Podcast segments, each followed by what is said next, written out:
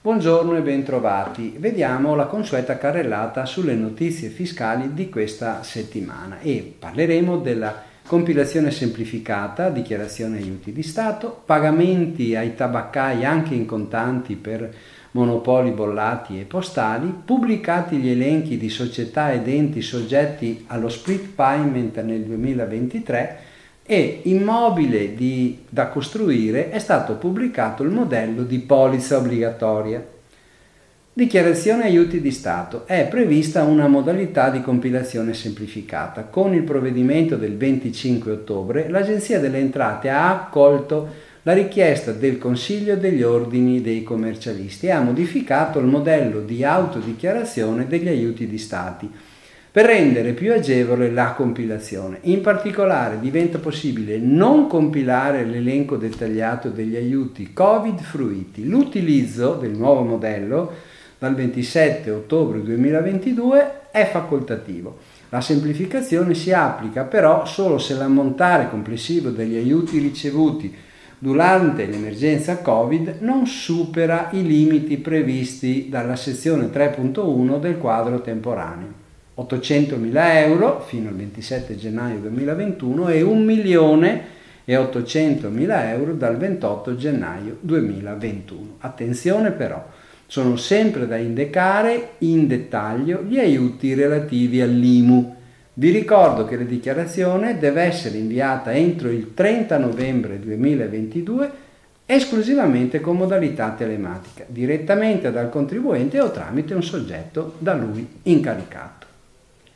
Pagamenti ai tabaccai in contanti per monopoli, bollati e postali. Le dogane, con una su loro determina del 24 di ottobre, hanno chiarito che la vendita di beni di monopolio e valori bollati, i tabaccai sono esclusi dall'obbligo di utilizzo dei pagamenti elettronici. Secondo l'ADM risultano adeguatamente presidiate le esigenze di tutela dei diritti erariali perché per questi beni l'accisa è assolta a monte e quindi risulta escluso il rischio di evasione fiscale, che poi è il principale motivo per l'obbligo di utilizzo dei POS.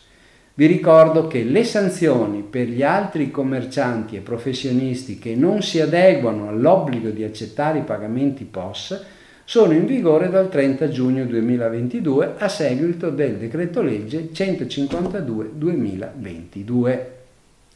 Split Payment, pubblicati gli elenchi 2023. Nel sito internet del Dipartimento delle Finanze sono stati pubblicati gli elenchi che individuano le società, le fondazioni e gli enti nei cui confronti si applica il meccanismo dello split payment.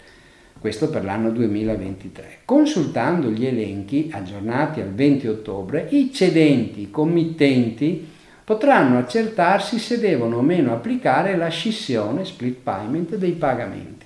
I soggetti interessati, fatta eccezione per le società quotate all'FTSE MIB, potranno segnalare l'eventuale mancata o errata inclusione fornendo la documentazione adeguata e solo mediante il modulo di richiesta che troveranno disponibile sul sito ministeriale.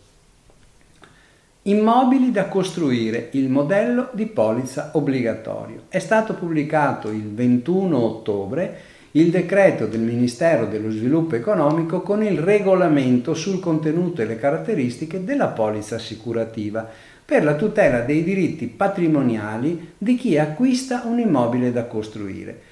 Ricordate che la disciplina è normata dall'articolo 4 del decreto legislativo 20 giugno 2005, il numero 122 è una polizza indennitaria decennale ed è obbligatoria per il costruttore che deve consegnarne copia all'acquirente al momento del rogito a pena di nullità del contratto.